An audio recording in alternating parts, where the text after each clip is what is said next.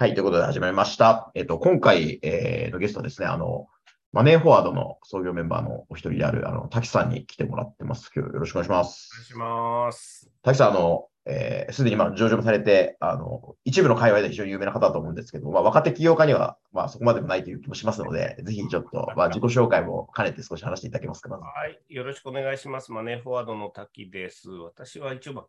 企業の世界で言うと、まあ、マネーフォワードの創業期から、まあ、辻と一緒に共同創業者としてやってきていて、えっ、と、まあ、今、この6年、7年ぐらいは社内では政策とか、あの、まあ、あの、要は、お金に関するサービスっていうのはすごくいろんな政策が絡むので、金融庁とか、まあ、経済産業省とかいろんな官庁との間で自社の立ち位置を、まあ、作ったりとか守ったりする仕事があるんですよね。はいそういうものを週にやってる過程で、もう今大体半分強ぐらいの仕事が社外の、例えば銀行の API を使う事業者の代表をやったりとか、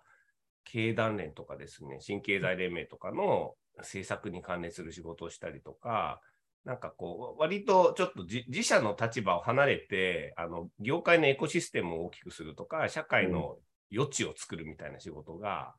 半分以上占めてるかなと思ってます。一旦この辺、あ、あとは何だろう。マネーフォワード、社内で言うと、そういう仕事の担当の他に、例えば、まあ、研究者をもともとやってたので、お金の制度とか、お金のビジネスモデルに関する研究をやってるっていう立場と、あと、サステナビリティの担当もしてます。よろしくお願いします。あの、プロフィールで言うと長いのは野村のリサーチ、リサーチでいいんでしたっけ？ニューヨークなんかにもいらっしゃったんですよね。野村の研究者をやっはいて、留学して、ちょっと経営企画残った後は、もうずずっとマネフォなので、もう2つしかキャリアがないっていう感じ。ってことですよね。で、マネーフォワードの設立2012年で、上場は何年でしたっけ？あのね、5年前、2017です。?17 年。あじゃあ、まあ、10年やってて、5年未上場、5そうそうそうそう、半年上場分プライベート、半分パブリックな感じ。面白いですね。で、ちょうどいい。マネーマネーフォワードに、あの、まあ、ある意味、設立に関わったタイミングに年齢でいくつでいらっしゃいます？あえっ、とね、31? かああ。なという意味でいくと、結構、なんて言うんだろう、こう、まあ、割と若手な部類って感じですね、創業メンバーとしては。当時ね、だから辻が36とか35とかその辺で、はいはいはい。私とかは31で、なんか8人ぐらい創業期ってメンバーがいて、うんうんうんどっちかってと年下の方でしたね。その中で言うと。ああ、そうかそううんか。あ、辻さんより年上の方で、なんか、じゃあ、エンジニアでとか、そうそういう人もいた。はいでも50オーバーのはい。あれのインフラエンジニアの方とかいましたよ。あなるほどですね。あじゃあ結構、かなり年齢代としては、別に若手とか同世代に集まるわけでもなく、幅広なメンバーで最初からスタートしてるってことですね。もともとうちの家計簿のビジネスとはいえ、裏側で金融機関のデータを扱うとか、いろいろその大人なチームを作る必要が要請としてあったんですよね。うんで、まあ結構辻が昔一緒に働いたことがある人うんが結構チームの蘇生の中心になってて、なので、まあ結果的に割と、なんていうの、熟練というか、あの、他の産業でちゃんと実績を作ってきたエンジニアの人たちが、あの、多いっていう状況でした。なるほどですね。じゃあ、あの、まあ、今回ですね、大枠のテーマとしては、まあ、なんでお呼びしたかというのが、なんか僕らが Web3 なんかに投資もしたりしているときに、この Web3 っていうのは結構こう金融とすごい近かったりする。で、なんかフィンテックみたいなところにこう、あの、まあ言われたものが Web3 になっていくような部分もあるだろうし、なんかフィンテックってそもそも何だったんだろうっていうのが、まあグローバルと日本でも結構違うかなと思っているんですけども、なんかその辺をその、滝さんにこう、実は定例的にこう、実はこう議論の相手になっていただきたいなというふうに思ったり、個人的にはしてまして、それでまあ今回来てもらった背景も、はいまあありますというところですね。はい。なんかそれでちょっと最初に聞いていきたいなと思うのは、その、まあそういう意味でその、なんかおそらくマネーフォワードフリーみたいな会社っていうのは、なんか日本で言うとそのフィンテックのなんか第一陣なのか、まあまあ第二陣なのかちょっとわからないんですけども、まあなんかそういうふうにま見えるわけですよね。なんですけど、まあ、ここ10年という意味でもいいですし、もう少しその、なんか対局感を見たり、その野村時代をリサーチやられたと思うんで、見たときになんかフィンテックってなんかこう、こういうプレイヤーがやっぱりこう出てきて初めてこう、なんか言われてきたみたいなところってまずなんか聞いてもいいですか？なんか世界的にフィンテック盛り上がったのって2015年とか以降なんですね。で、それ2つぐらい理由が裏にあって、まあ、シンプルに1つはスマホが当たり前になったのがその辺だよね。うん。スマホをベースに、まあ、金融のアプリって基本コンプラ要因だとか、まあ、どっちかっていうと供給者の論理で作られていることが多いので、まあ、使い勝手がめっちゃ悪いのに対し、まあ、Google とか、なんだろう、PayPal とかですかね、うん。が提供しうるようなサービスの期待値ってすごく良くて、で、あの、それまでってただ、なんなんですかね、伝統的なブランドの方がお金を集めるのに便利だった時代から、だんだん私たち便利なものにブランドを集めるようになったっていう状況がある中で、あの既存の金融が自分たちがこんなユーザー体験だと絶対どこかで捨てられるっていうふうに思ったっていうのが、まあ一つ目の重要な。ことなんですよね。まあこれ、だから普通に UX が悪い産業が UX がいい人たちというか UX が圧倒的に良い人たちを見た上に、今のまんまだと一生 UX 良くならないっていうふうに 認識したことで、なるほどですね。新しいものを自分の中に本当に取り込めるのかっていうチャレンジを感じたっていうのが、まず一つ目の大きな。面白いですね。このまさに GAFA が別産業を食ってるみたいな話の一個で金融も来たっていう感じ。有名なのが2014年のはい JP モルガンのいわゆるなんか年次報告書の中で、シはいリコンバレーが脅威だっていうことを今も社長をやってるジェイミー・ダイモンが言ったんですよね。うん。でそれはやっぱりあのちょっとだけ書いてあるだけだったんだけど、結構大きな反響があって、うん。2年後ぐらいには世界中の金融機関の人が、ね、シリコンバレーは脅威だとかみんなで一一緒に言い始めて、で、次に同じこと言うね、あの、我々の銀行はソフトウェアカンパニーになるみたいなことを言い始めて、なんか大体同じことをみんな 言い始めたっていうのが、これがやっぱりね、予算を持ってる人たちの、要は最終的に買収をする人たちでもあるから、確かに。一つのね、流れを作ったっていうのうんが一個ありますと。でもう一個は、あの、リーマンショックの後に、うん。アメリカとかイギリスとかって、まあ、ものすごい信用収縮になったんですよね。要は、新しいリスクを銀行が取れないっていう状況が、割と長いこと継続して、でその過程でお金貸してもらえない個人とか法人が結構、その、本来借りていいはずの人たちが借りられないっていう状況が起きたときに、ピアツーピアのレンダーが生まれたっていうのがあって、要は、あの、もともと社会におけるお金を貸す人の主役って銀行なわけですよ。しかうんも、信用創造っていうのを唯一許されてる主体って銀行だから、うんその人たちなんだけど、その人たちが機能しなくなったときに、オルタナティブな融資の方法とか、お金を持ってる人がお金が足りない人にあの渡す方法っていうのが、テクノロジーのマッチング機能によって生まれたっていうのがあって、これもやっぱり結構、その景気が良くなるとなくなっちゃう産業なんですけど、景気が悪い時にはこの産業がすごく意味を持つんですよね。はいはいはい。この2つがやっぱり2つ、なんていうの、で、後者の方は特に中抜きをししないみたいな産業なので、うんうん。すごく、まあ、両方貸して借り手にとっていいよねっていう立場になるんですよね。でそういうなんかユーザードリブンな、まあ、ちょっと専門用語で言うと、金融仲介のあり方が出てきたこと自体もすごくポイントにはなって、まあ、おおむねこの2つ、他にもいろいろあるし、例えばビットコインがダーッと出てきたとかね、そういうのがはいはいはい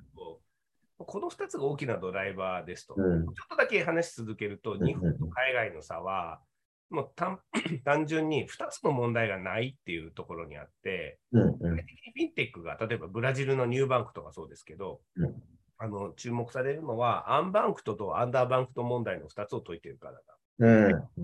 unbanked っていうのは口座が 作れない。うん。 underbanked はお金が借りられない。はい。で、あの、まあ、口座って、まあ、ある意味、本人確認のコストさえ払えれば、誰でも作れるべきなんだけど、世の中には本人確認のコストが非常に高かったり、口座を維持するコストが非常に高い社会が存在してて、まあ、デジタルにそれを解消していったプレイヤーっていうのは、例えばアリペイとか、ニューバンクとか、銀行じゃないんですよね。ニューバンクって銀行っぽい名前ですけど、銀行じゃないんですよ、ね。はいだからああいう人たちっていうのは口座の普及を拡大してて、うんこれ世界的にもこのコロナの間でうん10万円給付金みたいなのって世界中で起きてるんですよね。はいはい。受け取る口座とかで爆増してるっていうのが、このアンバンクト問題の解消の。うん。で、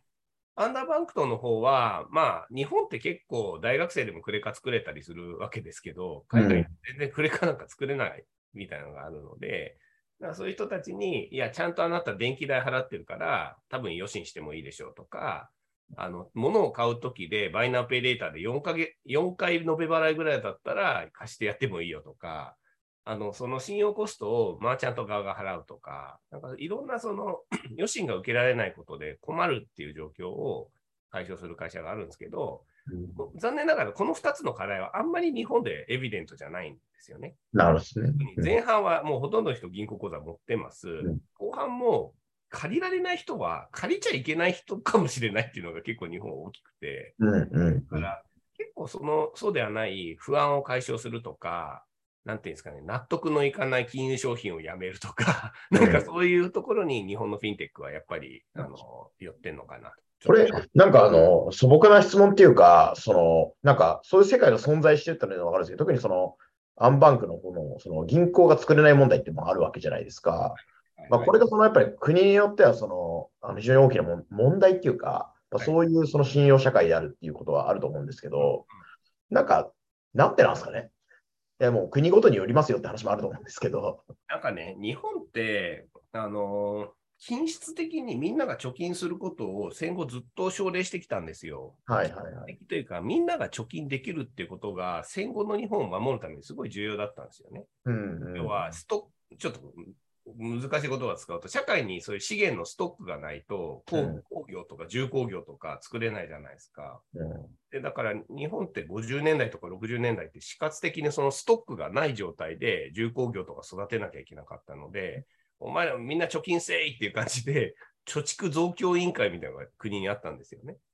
それで、そういう時って口座持つのが当たり前ってか、に必要で、で郵便貯金とかそういうのも含めて、みんなが本当に口座を持てるって状況が確保されたんですよ。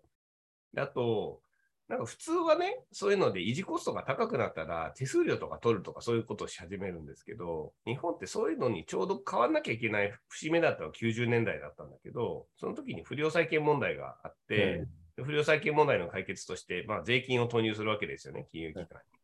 でそういうのもあって、税金投入されて金融機関が、今日からちょっと口座維持手数料3000円取りますとか言ったらめちゃくちゃ切れられるみたいなのがあって、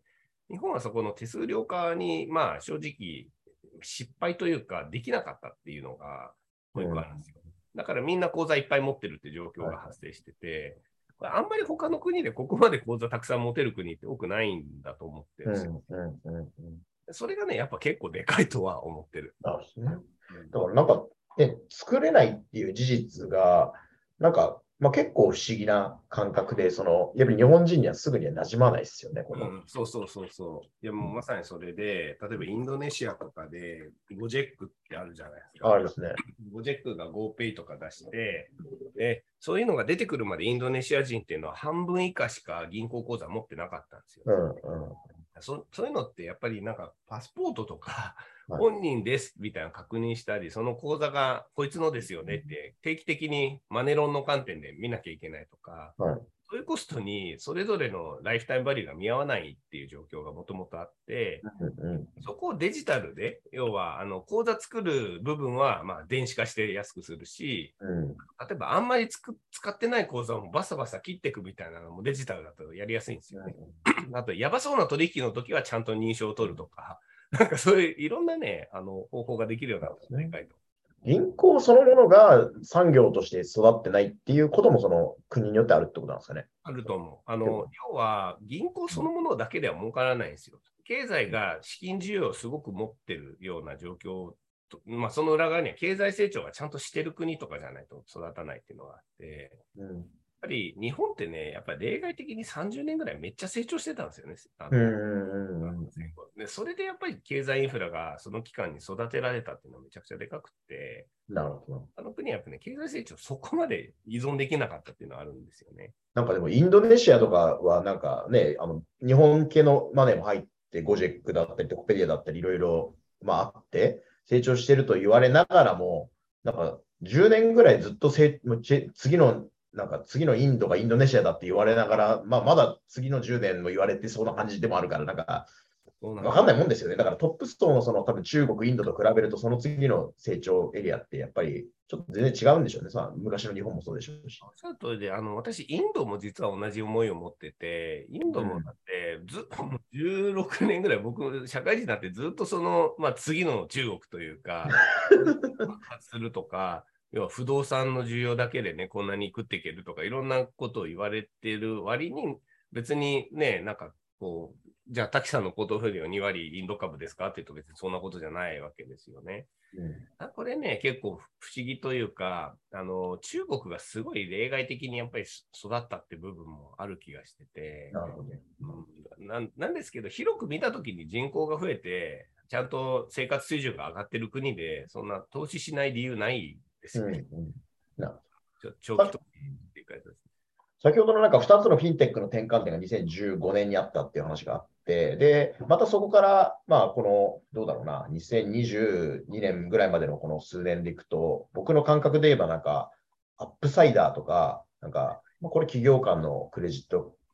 カード、まあ、企業のクレジットカードかとか、決済の領域だったりとか、またなんかすごい新しいのが来てるような気がするんですけど、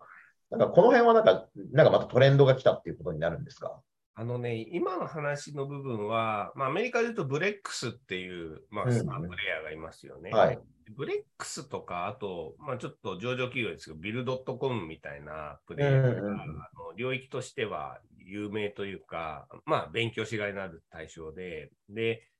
うん、なんかね、アメリカが 分かりやすいのは、これらって小切手の代替産業なんですよ。小切手を出すのがだるいとか、あの小切手じゃなくてクレカでやろやった方が楽だとか、なんかそういうものの代替であるケースが結構アメリカでも多くて、どっちかというとプロセスイノベーションなんですよね。なももちろんあの、だけど、そのプロセスを小切手からクレカとかに変えたら、クレカで形状的に予診活動するので、あ、この会社いい会社だねとか、請求書振り出されたからファクタリングしようねとかでやり始めたりするので、うんと、どっちかっていうと、あの、この企業間のクレカっていうのはそういうイノタイプのイノベーションなのかなとは思いますね。あの、と、なんかね、ブレックスがやっぱり最近急ブレーキを踏んでるんですよね。うん、で、やっぱりなんかあの、すべての人のためのカードみたいなところから、いや、なんか調達できたやつのためのカードみたいなそういう方針転換を図ったりしているので、まあ、そこはやっぱり圧倒的に違うクレジットモデルが作れてたら、そういうことにはならないはずで、うん、そこはね、多少は既存の金融の枠組みの中で、でもやっぱりね、既存の金融の中にはものすごい、ななんていうの、コストの高いというか、動きのとろい産業がいっぱいあるので、うん、そこに目をつけるのは、むしろ投資としてはやりやすいんじゃないのとは思いますよね。産業があるから。うん、この、まあ、マネーフォワードが12年、2010年に創業されて、15年さっきの話があって、なんかそこ以降での、こう、まあ、絶対抑えておいた方がいい、こう、まあ、国内でもいいし、グローバルな、なんかこのフィンテックの、まあ、企業でもいいですし、なんかトレンドみたいなものって、振り返ってありますか？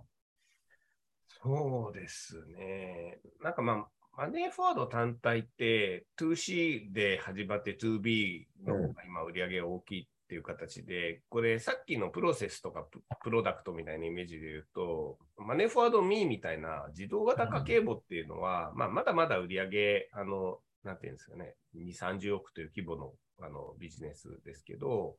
割とマーケットはないところで、その管理ニーズみたいなのを掘り出したサービスアプリ、で、会計ソフトとかは既存のサービスがいくらでもあって、マーケットの要はタムの定義とかが割としやすい業界で、そその辺のどっちを追うんですかっていうのでトレンドが結構行き来してる気がするんですね。で、例えばビットコインだってものは存在しなかったわけですよ。で、ビットコインとか、まあ、講義のブロックチェーンとかって、いまだその、なんていうのかな、ソリューションサーチングフォアプロブレムってこう、問題ない世界、問題がない世界で問題を探しているソリューションであるって揶揄されるようなところがあって、だけど、まあ、例えばビットコインそのものの取引みたいな面において、まあ、ある種の産業が作られたし、例えばブロックとか、ああいう会社って、ロビンフッドもそうですよね。なんか、おおむねその辺に収益依存してるみたいなところが出てきてて、なんか、広く見たときに、そういう、あの、見えない見えなかったとか、存在しなかった市場が作られたっていう観点のタイプの事業が1個あるのと、あともう1個は、例えば資産運用産業におけるロボアドバイザーとか、さっきあったように、あの小切手とかあの、うん。今までだったら経理の人が頑張って銀行振り込みしてたところに、法人用クレカを入れていくとか、そういう、まあ、見えてたけど、誰も改革してこなかった市場っていうのがあって、なんかこれをすごく行き来してるし、なんか、きななんていうんですかね、両方に張っててもちろんいいんだけど、なんか、何かが状況が悪くなった時に、その、どっちかというと見えてた市場の見方をする人がいたりとか、うん逆に見えてる市場の側にいる金融機関の人たちが見えない市場の見方をするとか、なんか、そそのトレンドはまずちょっと抽象的ですけどあるかなと思ってます。で、まあ、僕自身がやっぱり全くその2012年の起業時から想像できなかったことの一つは間違いなくクリプト、クリプトの世界のそうっすか。マジで分かんなかった。もう、あらゆるタイミングで見てたわけですよ。マウントゴックスをマネーフォワードに連携してくださいみたいな要望って2013年にすごいいっぱい来てて、おこのカードの会、あの、ま、なんていうの、カードってあのさ、ゲームカードの会社をなんで俺たち連携しなきゃいけないんだろうとか、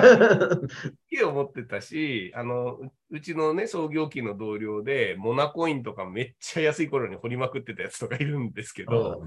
でも、なんかさ、別にそれで今食ってないわけですよ。なんかね、もう参入できるタイミングがいくらでもあって、それこそ私いつも茶化すのが、あの、コインチェックさんがまだその、なんだっけ、あの、前のサイトあったじゃないですか。あ、レジ、えっと、ストーリーズか。そうです、そうそう。ストーリーズが大体仕上がったんで、仕上がったというかね、完成形になってきたんで、新しいの始めたんすよって和田さんになんか話されて、いや、な何やってるんで、こういうのが取引できるんですよって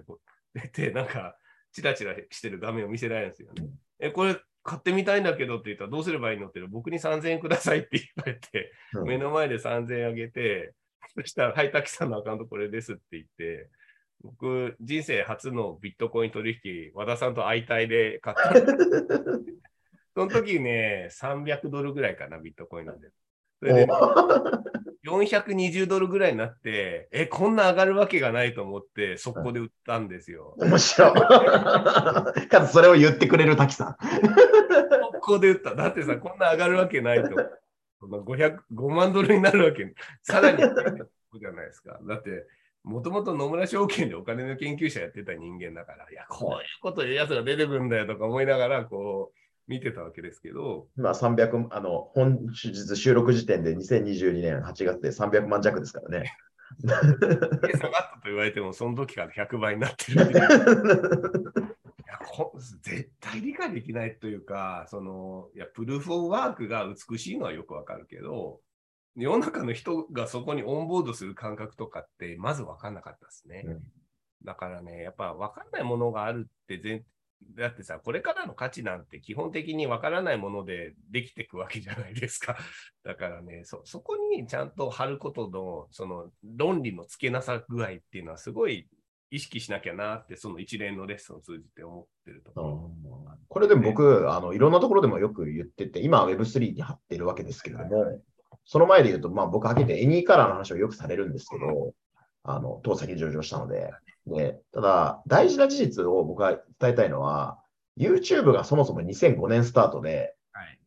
17年今経ってますと。確かに。で、コロナを経た2年、3年があって、今ようやく日本人でいけば芸能人が使うようになったっていうのが、ここまでに17年、コロナプラス17年必要だったっていうことがあるじゃないですか。確かに。で、この、まあ、で、2017年にそのエニーからの YouTube ライブとかの、まあ、バーチャル YouTube とか YouTube ライブのビジネスって始まってるんで、ここ5年の話なんですけど、もういつからでも遅くなくて別に今日からバーチャル YouTube 始めてもいいんじゃないって思いますね。例えば、例えば、まあ、バーチャル YouTube もしくは YouTube ライブですね。確かに。はい。っていうのが、なんか本当にこの、なんか世の中の社会実装の遅さたるや、ものすごくて、ビットコインも別に2008年とかからあるわけなんで、なんかあの、今からですよっていうのが、あの、いや、なんかいろんなものそうですけどみたいな僕は感じではありますけどね。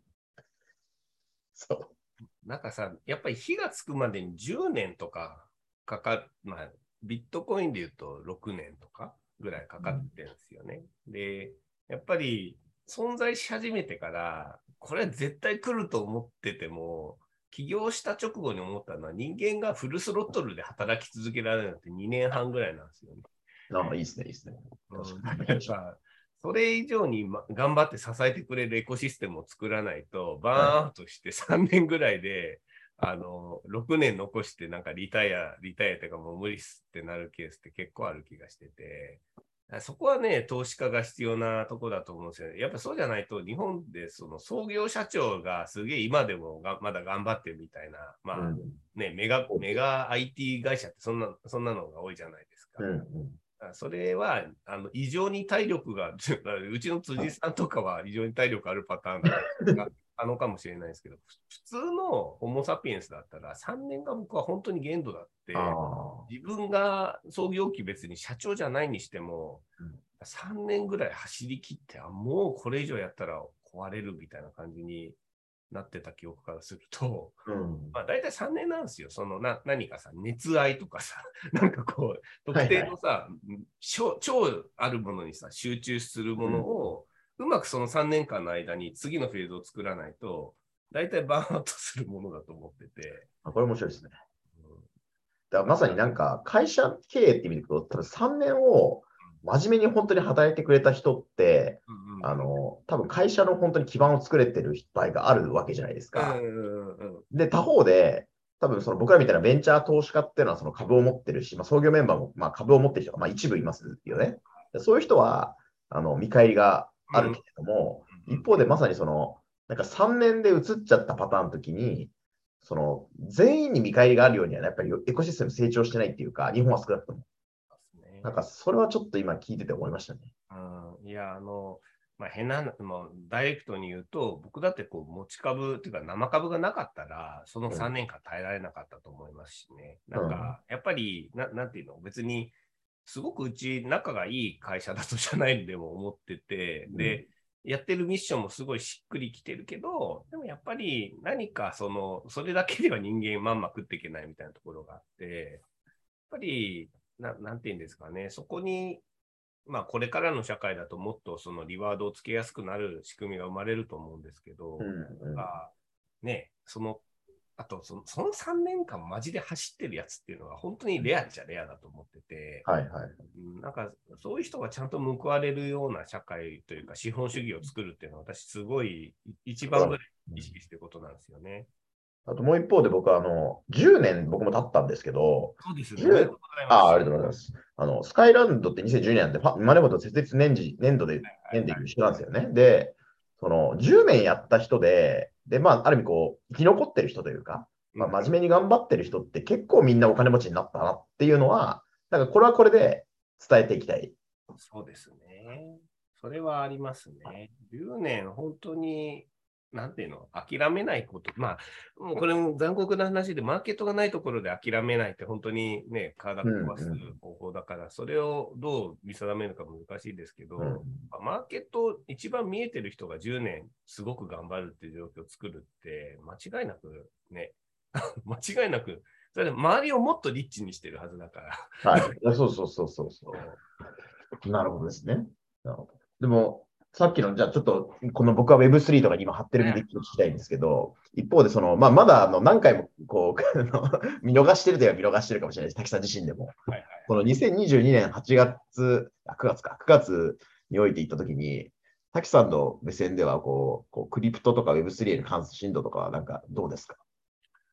すっごい悩んでて、専門家として私ワークするときに、なかなかその説得的な事例を出せないっていうのは間違いなくあって、その例えばな、なんでしょうね、こうウォレットサービスとか、まあ、なんなんていうの、優等生的な答えをすれば、ウォレットサービスに便利なものがないからとか、Web5 だとか、なんかそういうことを言うわけですよ。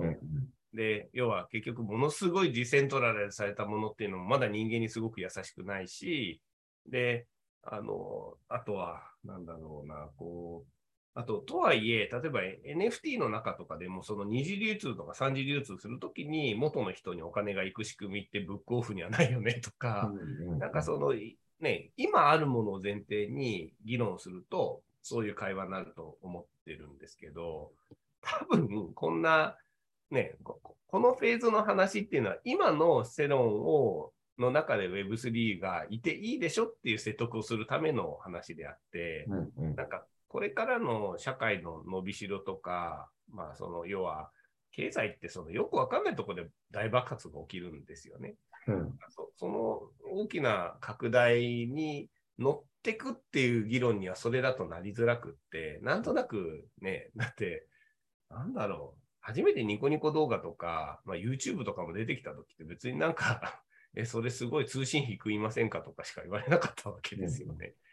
なんか、だけど、今やね、そあと暇人産業だとか言われてたわけですけど、でも今や全然それが産業になってることとかで、今の言語体系では説明が効かないはずで、うん、なんかね、その不確実性をね、説得するのってすごい難しいんですよ。だから、あの10年前とか、お前スマホ持ってなかったじゃんと、なんかグルナビの地図とか印刷してさ、居酒屋の場所を教え合ってたの10年前っすよ、みたいなことを 言うわけじゃないですか。食べログとかなかったからさ。だから、なんかそういうのを、なんかね、あの、オープンであるしかないよねっていう感じで見てるっていうのがあるのと、まあ、間違いなくその、うちで言うと古橋さんってあの、グループ会社のうん。出身者が今 Web3 起業家やってますけど、なあ、確かに。NFT でしたっけあれ。そうそうそう、普通に彼 NFT、あの、あのなんていうの、いろいろ、あのばらばらまくっていうかさ、あのエアエアドロップアドロップして。うん。なんかね、彼の表現とかを借りると、やっぱり世界における I- IP、あのキャ、キャラクターとかの方の IP ですけど、あれのね、分布とかって日本がまだ圧倒的に大きな産業で、はいポケモンとか、なんだっけ、2兆でしたっけ、8兆でしたっけ、なんかすごい経済圏があるわけですよ。うん。なんか、そういうレベル感のものに早く、ちゃんとした二次流通の真似をつけていくとか、あと、有名な IP じゃなくて、分散化されたあのキャラクターとか、そういうものの方が主体になる時代も来るかもしれないから、まあ、あのコミケが、コミケなんて分散化された IP の集合なわけですよね。うん。そういうものって本当は全然違うエコシステムがあり得るよねとか、でそういうものに興味を持つ人のハードルもどんどん下がっていくはずで、なんかこういうものってでもさ、説得するの難しいんですよ。だからもう黙って分かってるやつが投資すればいいっていう結論になりがちで、はいはい。あ木下さんとかそういう立場なんだろうなと思って。いや、もう僕はもう、でも、でも僕もあの、あれですよ、そのさっきの YouTube が十何年って話と一緒で、あの、多分その、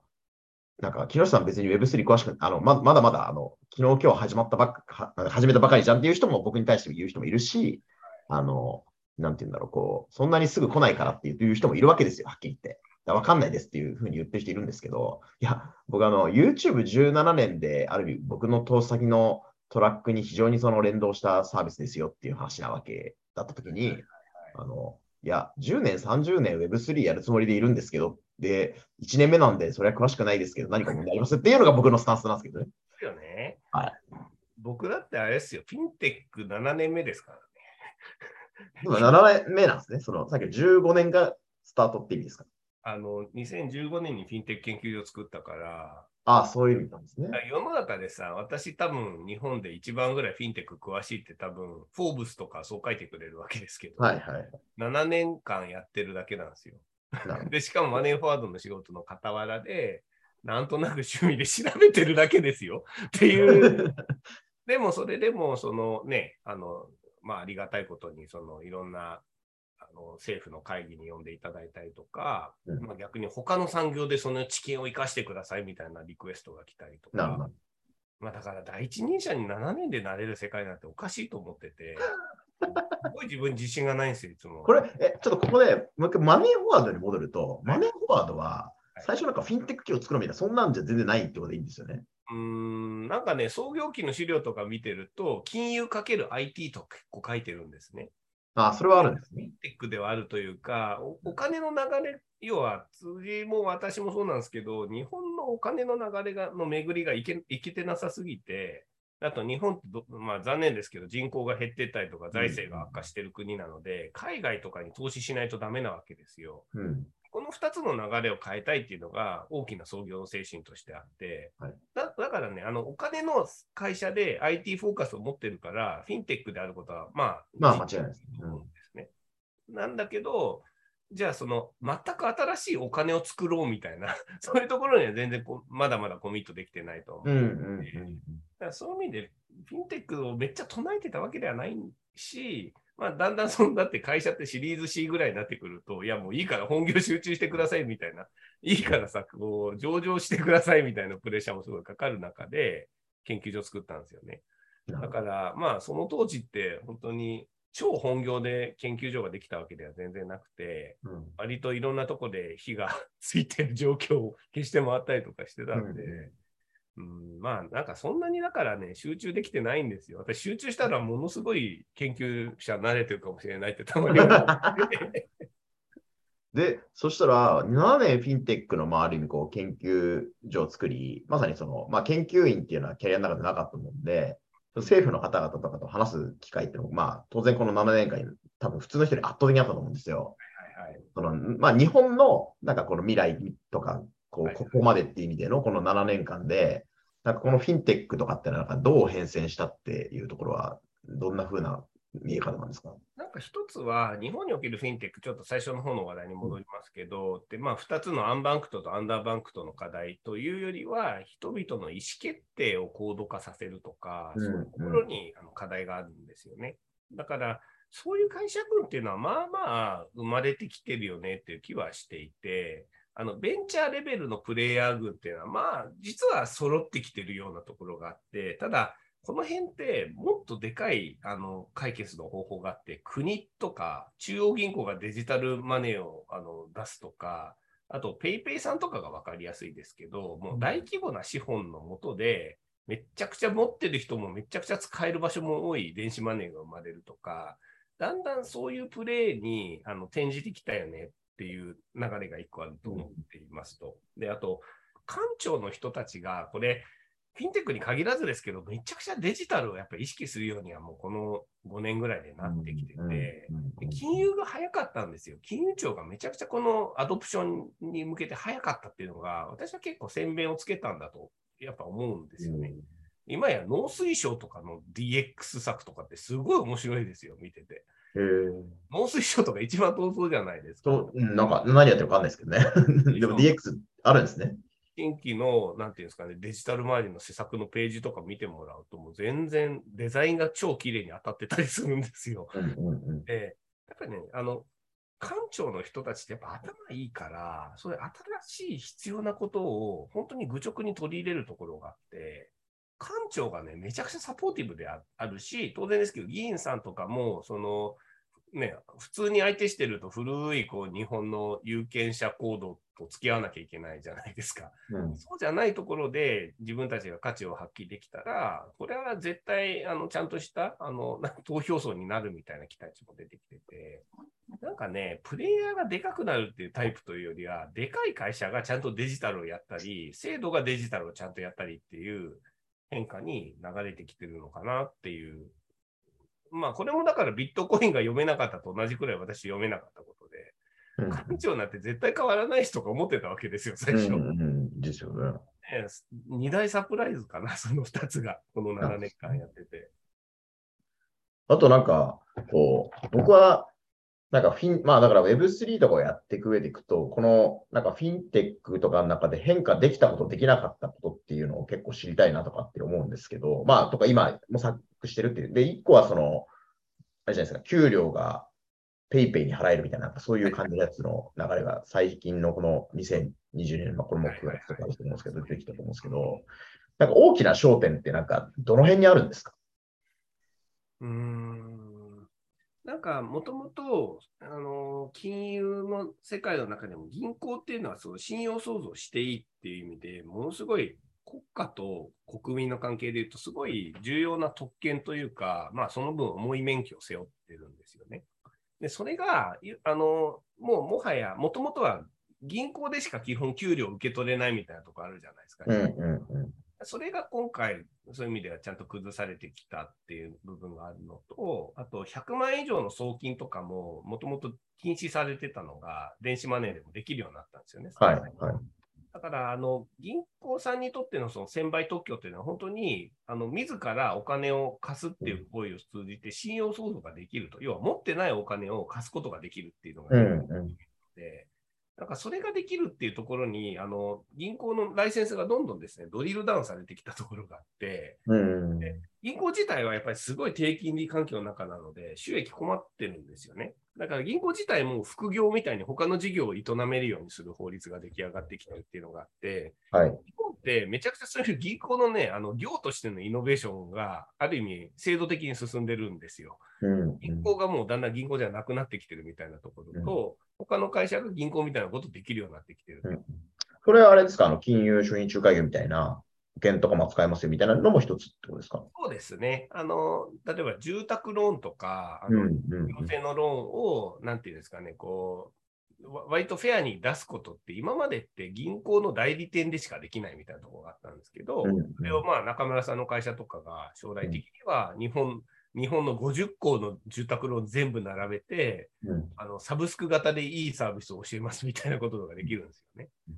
だから、あの、やっぱり金融のね、垣根ってすごく溶けてきてて、それはまあ背景には、金融単体ではもう、もなんていうの、フロンティアがあんまないからだと思うんですよ。何かと、リアルな世界で、経済の決済とか余震のニーズが生まれるわけで、うん、ここにむしろ派生した金融サービスを作んなきゃいけないっていう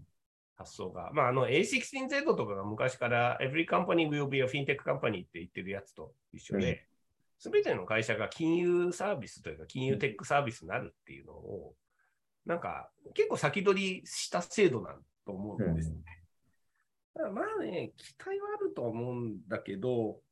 金融だけを見てここに貼っとけばいいっていうことはだんだん言えない時代になってきて、むしろ次のその Spotify とか次のなんだろう、2次3次じゃないですけど、そういうこれから伸びるところに金融機能とか専用カードがくっついていくっていう世界を追うんじゃないのっていうふうに思ってます。なるほど。でも面白いですね。なんか、あれですね、その、こう、僕も、まあ、ステージがちょっと変わいい意味で変わったのかなっていうのもあるんですけど、まあ、それこそ金融機関の人たちに、こう、出資、ファンドに出したいみたいな話もちょっとはいただくなったりとかし始めたときに、あの、議論させてもらってて、やっぱり銀行のこの未来がやばいっていう感じのことを言う方もいらっしゃるわけですよ。うんうん、で、でもじゃあそこに多分話を普通にしているのってまさにそのマネーフォワードとか、まあまあそういうなんか上場してきた会社ぐらいだったりするんじゃないかっていう感じも僕はしていて、なんかその困り具合が、このもっとその多くのその、まあ、若手だったり、スタートアップのそのシードアリーステージでまだ事業どうしようかなみたいなところに、もっともっと降りてきた方が、なんか本当はいろんなことができるっていうか、そのニーズ感の形からこう聞けるんじゃないかみたいなことは、実はすごい最近思うようになりました、ね。はいはい。なんかちょっと、ね、ポッドキャストだと表示されないですけど、1個エクセル見せるとですね、はい、銀行界の総資金利ザヤっていうあの全国銀行協会の統計見てるんですけど、要はバランスシートが銀行にその数百兆円みたいなケースにあるじゃないですか。あれに対して、金利がどれぐらいその運用によって取れてて、預金に対してどれぐらい金利を払ってて、その差分がまあ利ザヤになるわけですけど、なるほど。利ザヤが2000年代の前半ぐらいって40ベース、0.4%ぐらいあったのが、直近一番低いところで 0. 点なんぼや、0.6 0.6 6分の1ぐらいに落ちてて、で直近0.12ってそこがまあちょっと回復してるよねっていう状況。で、多分ね、これね、回復しないんですよ。あの、うん、単純に言うと。あの、なぜかっていうと、このね、リザヤ自体あ全、全体の利回りっていうのは、もう日本経済のパフォーマンスそのものに連動するんですよね。で、人口減ってるから、ここにすごい下方圧力がかかってて、なんで、なんか、ね、この状況が続くんだとすると、今さっきのレートに基づいて銀行ってあの収益をというか人の給料とか払わなきゃいけないんで、圧倒的に辛いんですよ。フィーベースが5分の1とかになってる世界で。うんうんうん、っていうのを見ちゃってたら、これはやばいとしか言わなくなっちゃうんですよね。だから、重要なのは、今のは金利のモデルの銀行のモデルなので、はい、金利じゃない銀行とか金融のモデルをこれにくっつけていかないと、あの成長産業にはならないんですよね。だから何か Web3 でも、まあ何でもいいんですけど、うん、社会でこれから伸びていく何かがとはいえあるはずなんですよ。うんうん、ここにあの金融業がちゃんとアタッチして成長の、なんていうんですかね、エンジンというか、エネルギーを送る場所になれれば、この金融の前提は変わるし、そうじゃなくて今まで通りのことをやってたいってなったら、それはもう自利品だと思うんですよね。ねなんかこの辺をね、変えるみたいなのが大事。とは思う。いました。じゃあ、あの、なんか、まあなんかここまで話してきたんですけど、やっぱりこのフィンテックっていう中において当然銀行って絶対的に重要なプレイヤーだとは思うんですけれども、やっぱりそこもなんかこう僕らの共通理解としてはやっぱりすごい困っ、次を困ってるっていう意味ないとしては、多分その、やっぱりグローバルとそういう流れだと思うんですけど、まあ、日本でもスタートアップの経営者とその、まあ、銀行の経営者っていうのが別になんか並んで話をして課題共有できるし、なんだったら事業創造できるよねっていう時代が今、やっぱりまあ向こう10年またさらにこう広がるのかなっていうふうに僕は